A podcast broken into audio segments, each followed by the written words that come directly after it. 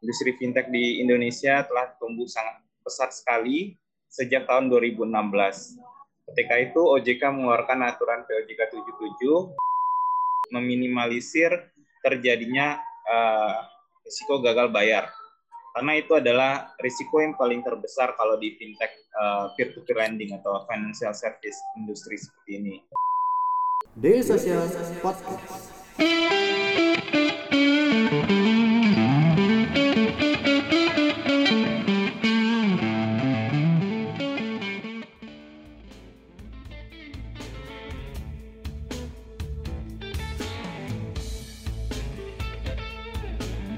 Kondisi pandemi yang sudah berlangsung setidaknya selama 8 bulan terakhir ini mendorong Indonesia, sebagaimana berbagai negara lainnya itu ke posisi resesi ekonomi. Selama dua kuartal, kuartal terakhir, eh, negara kita mencatatkan nilai pertumbuhan ekonomi yang minus. Meskipun demikian, hal ini tidak membuat para penggiat startup, khususnya fintech, berdiam diri. Pandemi justru malah mendorong akselerasi digital yang lebih cepat lagi. Inovasi terus dilakukan oleh para pemain industri. Nah, menurut para pemain industri ini sebenarnya resesi ekonomi itu sesuatu tantangan atau malah sebuah kesempatan ya. Sebelum kita mulai diskusi ini, saya ingatkan bahwa teman-teman sekalian yang menyaksikan melalui uh, YouTube uh, channel kita dan ingin bertanya kepada para panelis bisa mengisi di kolom live chat yang telah disediakan. Oke, uh, kita masuk langsung ke pertanyaan pertama ya. Uh, uh, menurut uh, Jaigan dan Mas Jimmy sendiri, bagaimana sih uh, sebenarnya kondisi uh, perkembangan industri fintech secara umum di Indonesia sebenarnya saat ini? Karena kita ketahui bahwa sejak tahun 2016 ini perkembangan fintech bisa dibilang cukup luar biasa dan sampai 2020 ini mungkin uh, uh, kebiasaan orang-orang Indonesia sudah sangat apa ya sudah sangat familiar dengan fintech sendiri baik uh, di sektor pembayaran maupun di pembiayaan. Uh, kita mulai dari uh, Jaigan dulu. Okay, so saya uh, answer in bahasa in English ya. Sure. Okay, thank you. So, so um, from at least from an OVO uh, from OVO's point of view, uh, fintech has been uh, developed uh, developing rapidly in Indonesia. Uh, I think thanks to two two parts. Number one is from the regulatory standpoint. Number two is also the Indonesian people who is embracing uh, fintech. Uh, having said that, I think there's a lot of things that uh, we still need to do despite uh, the success that we have so far. I think number one, uh, the penetration of banking within Indonesia is about 50%. Uh, but you know, when we say, but you know, 50% uh, has bank account, 50% doesn't have bank account. However, having said that, right, 77% of Indonesians today they are basically unbanked or underbanked. What do I mean by unbanked? Unbanked means they don't have bank accounts. Underbanked meaning they only get their salary from bank accounts. That's it. So I think uh, this is where um, you know we are trying our best to work with uh, all parties to provide an end-to-end solution for our customers. Um, I think principally, right, uh, fintech to grow tech, right, there are four major principles, and this is something that I believe uh, we have been doing all the while. Number one, mass distribution. What do I mean by mass distribution? Is meaning uh, how can we enable uh, uh fintech across consumers, merchants, uh, businesses, and etc. So how do we scale? So therefore, you need very simple onboarding, uh, seamless uh, transactions to make it happen. Number two, low friction, high frequency. So ideally, every transaction that goes through fintech today should be one click. Like you know, when you buy uh, something from Tokopedia with OVO, you just click pay, and then after that, you key in your six-digit PIN, and then done. Uh, number three, instant gratification. I think this is where you know, um, like two things I want to say here. Number one is what does the customer get in return in terms of rewards? And number two, also after they have purchased, the confirmation it's successful. I think that would really, really help. And finally, would be immediate liquidity. So, how can we basically provide liquidity to all our consumers when they need them? I think this is where uh, it's important for us uh, to continuously grow our, our fintech, Indonesia, uh, fintech industry in Indonesia because there's a lot of work to do. This despite the successes that we have achieved so far. Thank okay. you. Terima kasih Jagan. Uh, Mas, ya. Jibi silakan. Oke. Selanjutnya apa saya? Ya, dengan pertanyaan yang sama, Mas. Oke. Jadi tentang perkembangan fintech selama Baik, kalau untuk uh, perkembangan fin- industri fintech sendiri di Indonesia seperti yang Pak Amir sudah katakan tadi dan Pak Jaigan juga sudah jelaskan, memang benar industri fintech di Indonesia telah tumbuh sangat pesat sekali sejak tahun 2016. Ketika itu OJK mengeluarkan aturan POJK 77 itu pertama kalinya untuk fintech peer-to-peer lending di awal. Nah, setelah fintech peer-to-peer lending ada aturannya, lalu terbit regulasi yang selanjutnya itu uh, terkait uh, IKD, Indo- Inovasi Keuangan Digital dan juga aturan dari Bank Indonesia untuk uh, payment, fintech payment. Nah, semenjak itu perkembangan fintech di Indonesia tumbuh sangat pesat sekali, bisa dibilang eksponensial pertumbuhannya. Tumbuhnya tidak tidak uh, dalam dalam jangka waktu yang sangat cepat eh, dalam jangka waktu yang sangat cukup uh, pendek itu kita sudah kalau dari fintech peer to peer lending saat ini sudah ada 156 total uh, playernya yang sudah dapat terdaftar dan juga berizin dari OJK. Terus tadi seperti saya jelaskan aturan juga bertambah. Uh, kita sudah punya beragam selain fintech peer to peer, kita punya fintech payment. Terus kita juga karena ada aturan IKD tadi, inovasi keuangan digital, masyarakat Indonesia juga bisa merasakan apa yang namanya fintech insurtech. Itu semacam uh, fintech asuransi. Jadi kalau misalnya masyarakat Indonesia ingin membeli asuransi, tidak perlu lagi harus datang ke kantor asuransi atau ketemu agent. Kalau sekarang udah bisa online. Terus fintech payment, melakukan pembayaran sekarang sudah bisa cashless. Apalagi ketika pandemi ini kita kan nggak mau memegang uang kertas karena takutnya bisa terjadi uh, transmisi uh, virus. Jadi itu sangat membantu uh, perkembangan fintech yang ada di Indonesia saat ini selain regulasi dan juga uh, kemudahan untuk menggunakan fintech ini sendiri dan juga inovasi dari fintech ini sangat-sangat membantu pada masyarakat Indonesia sehingga banyak masyarakat yang tadinya tidak menggunakan layanan fintech jadi menggunakan layanan fintech karena inovasinya tersebut sangat sesuai dengan kondisi dan keadaan yang kita hadapi saat ini begitu. Sebagai tambahan tadi apa yang sudah dijelaskan dari Pak Jaigan, saya juga uh, sependapat uh, demikian. Terus juga untuk perkembangannya sendiri uh, di industri fintech ini kenapa bisa tumbuh? Tadi selain regulasi juga ada uh, sarana atau uh, ekosistem pendukungnya yang juga turut tumbuh, seperti uh, untuk verifikator atau EKYC, sehingga kalau misalnya di OVO ataupun di fintech peer-to-peer lending, kalau kita ingin memverifikasi apakah pengguna tersebut, si user tersebut benar orang yang asli atau pengguna yang benar, atau mungkin ini bisa saja fiktif untuk uh, meminimalisir, meminimalisir fraud.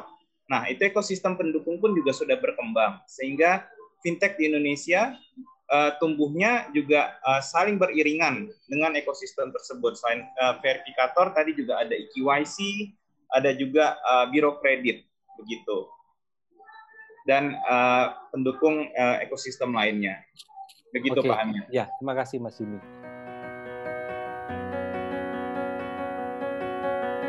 Dek, ngobrol yuk. Ngobrolin apa bang?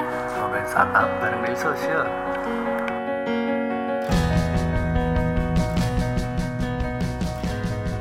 Daily Social Podcast.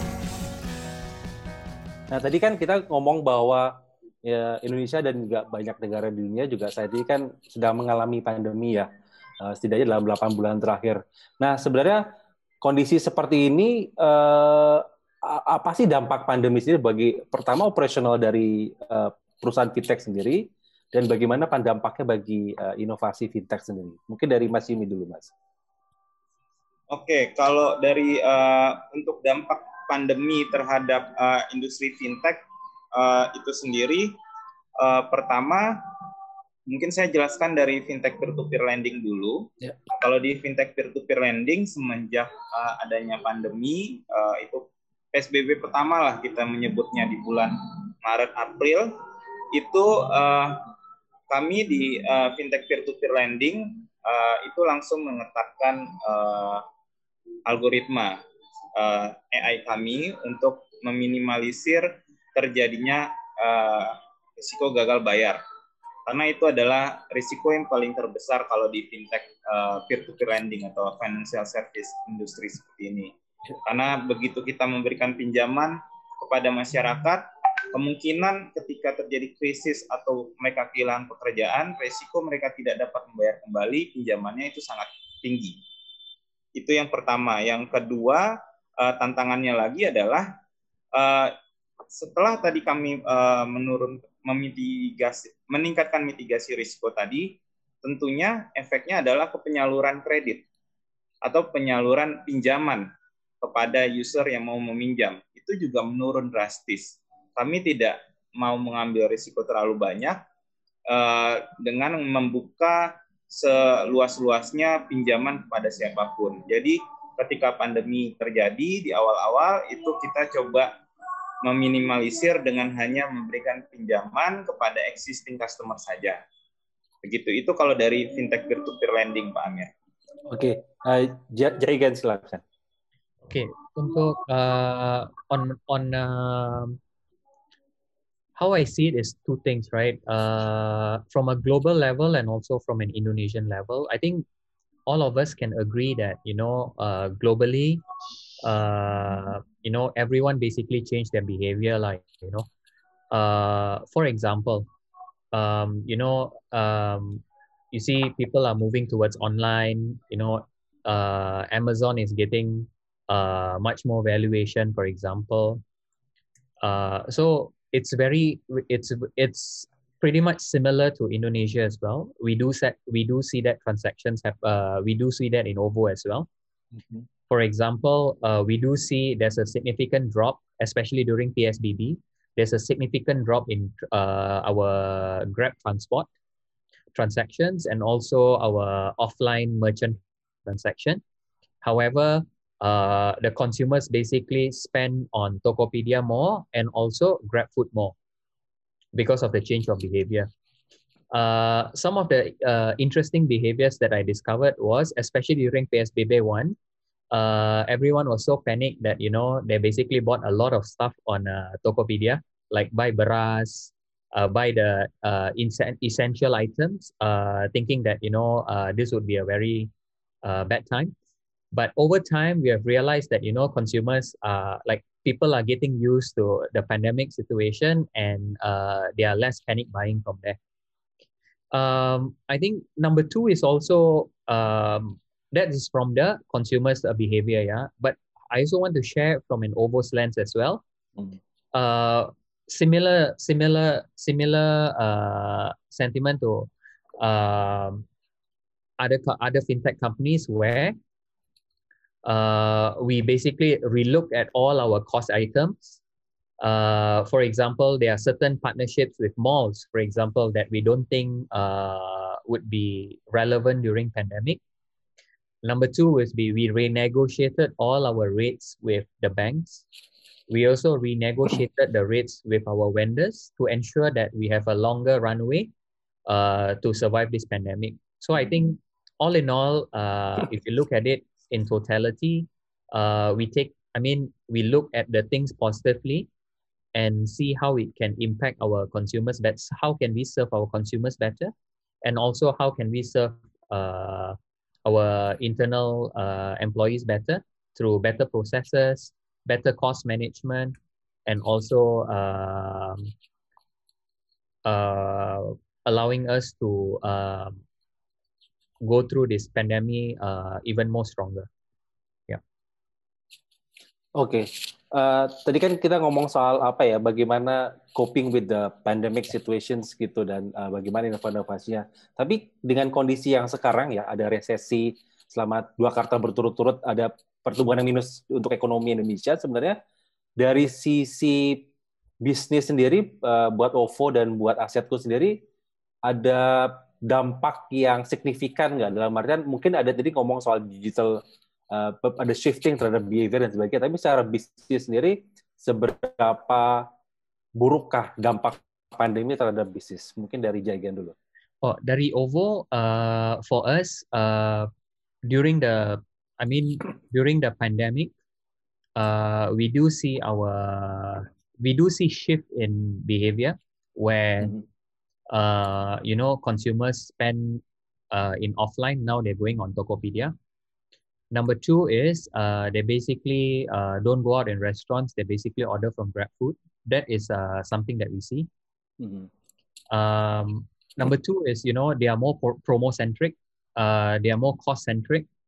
They only would uh, purchase. Uh, they don't simply buy. They basically do calculative buying, where I only need then I buy versus what I want I buy.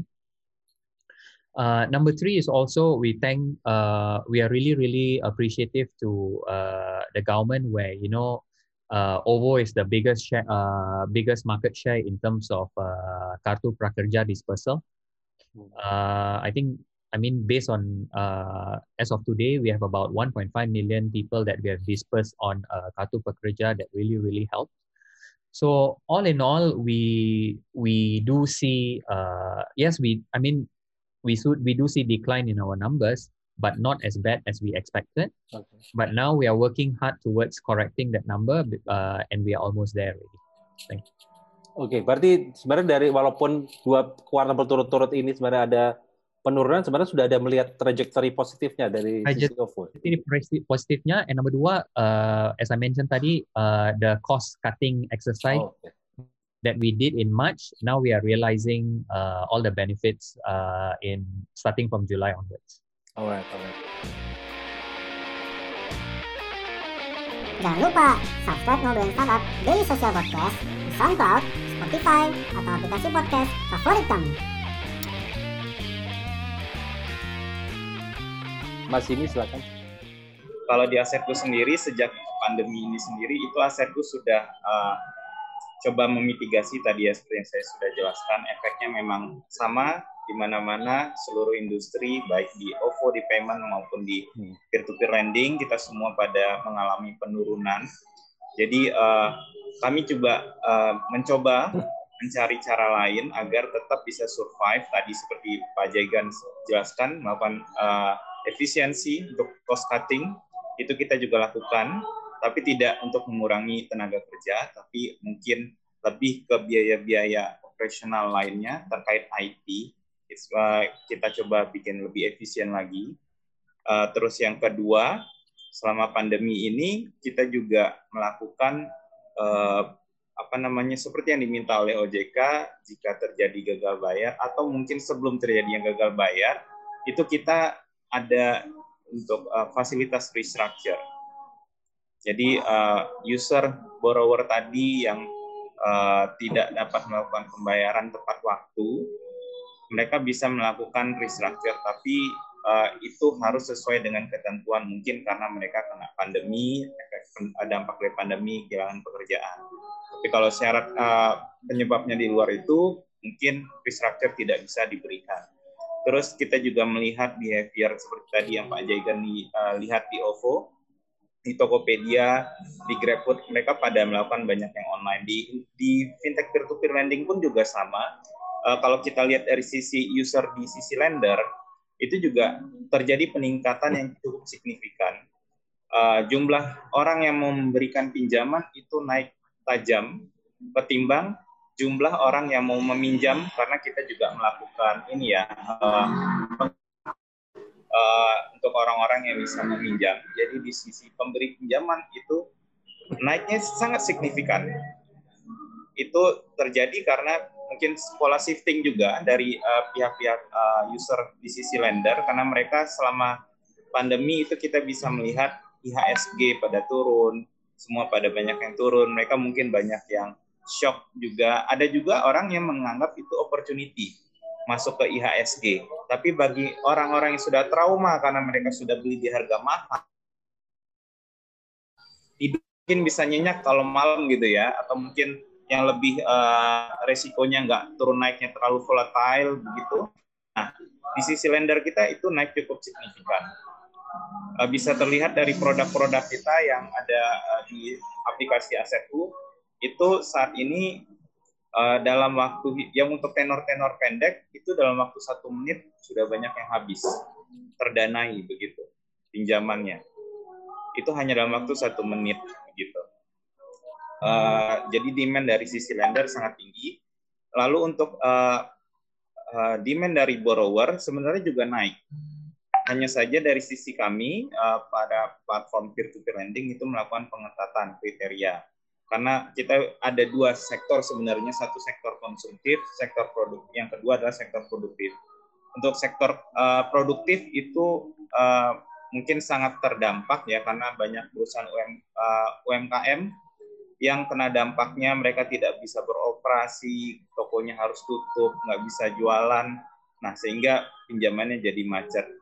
Terus yang kedua, kalau dari sisi uh, pinjaman konsumtif, itu cukup meningkat.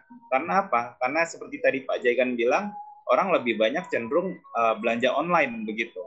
Nah, sedangkan kalau di kami di fintech peer-to-peer lending, kami juga bekerja sama dengan uh, e-commerce, perusahaan-perusahaan e-commerce seperti ada yang bekerja sama dengan Tokopedia dan bekerja sama dengan Bukalapak dan lain-lain. Dan kalau di aset kita kerja sama dengan Akulaku, itu demand untuk orang belanja online itu sangat tinggi.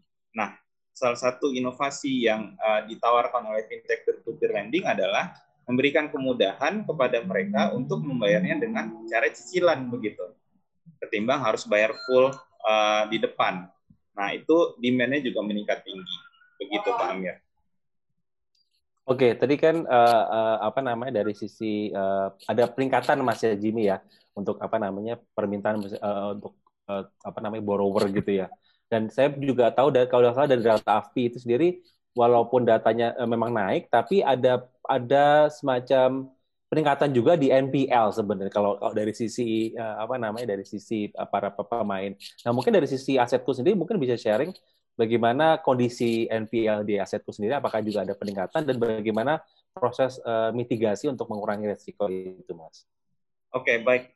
Kalau di fintech peer-to-peer lending, saya jelaskan dulu, kita hmm. menyebut namanya itu uh, TKB 90 atau tingkat keberhasilan okay. uh, pembayaran selama 90 hari. Jadi kalau seandainya si user tidak bayar lebih dari 90 hari atau mungkin pengembalian dana si lender ini tidak bisa dilakukan, uh, lebih dari 90 hari, maka itu baru kita hitung sebagai uh, istilahnya kalau diperbankan itu NPL, kalau di kita itu TKB-nya ber, berkurang. Jadi kalau TKB 90 dari perusahaan fintech peer-to-peer lending itu 100%, itu artinya tingkat keberhasilan pengembalian dana ke si pemberi dana pun itu 100%. Alias gagal bayarnya bisa dimitigasi uh, sebaik mungkin begitu ya. Yeah. Nah, kalau untuk uh, di fintech peer-to-peer lending sendiri selama pandemi ini memang seperti yang Pak Amir tadi sebutkan terjadi peningkatan di NPL atau TKB 90-nya pada turun ya. Untuk di bulan berdasarkan data di bulan September 2020 ini itu terjadi penurunan TKB 90 kita itu di angka 91,73 persen jadi kalau ditranslate jadi NPL itu di angka 8,27 persen NPL-nya. Ya. Itu naik uh, cukup uh, signifikan ketimbang dulu ketika sebelum pandemi itu di angka satu persenan sampai dua persenan. Jadi memang terjadi peningkatan. Namun uh, lagi kita juga ada uh, reaksi juga dari pemerintah untuk memberikan restructure uh, kesempatan restructure pada borrower-borrower tersebut yang ingin ya mereka punya niat baik untuk tetap membayar, tapi memang kondisinya saat ini belum bisa memungkinkan buat mereka untuk membayar, sehingga mereka bisa melakukan restructure. Jadi uh, pembayarannya mungkin jatuh temponya bisa ditunda, di reschedule ulang begitu, sehingga kalau udah dilakukan restructure itu tidak dimasukkan ke dalam hitungan yang TKB tadi atau dimasukkan ke dalam NPL. Nah, terus yang kedua untuk memitigasi lagi kita juga bekerja sama dengan perusahaan asuransi.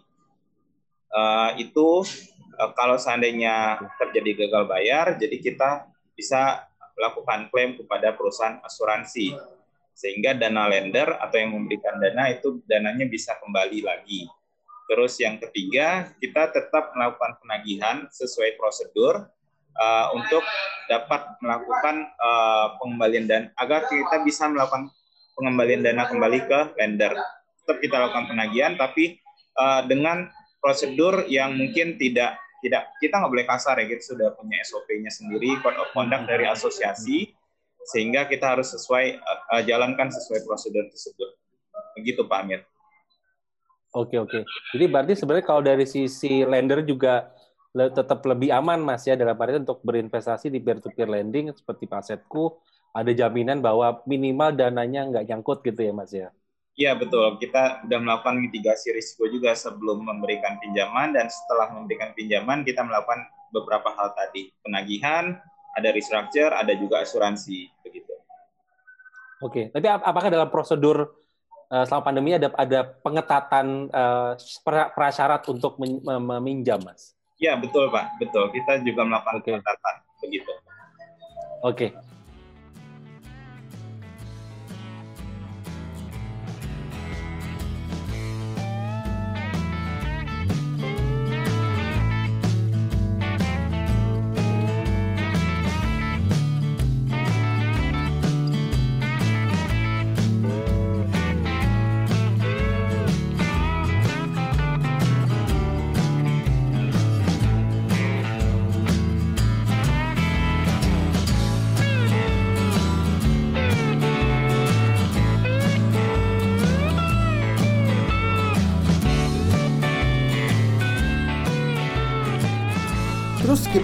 bersama kita di dailysocial.id untuk website kita.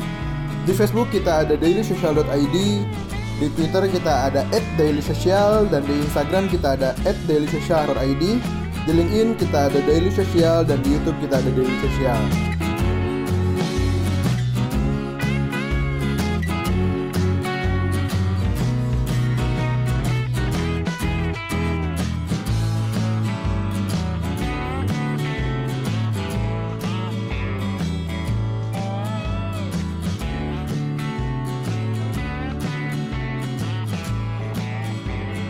Daily Social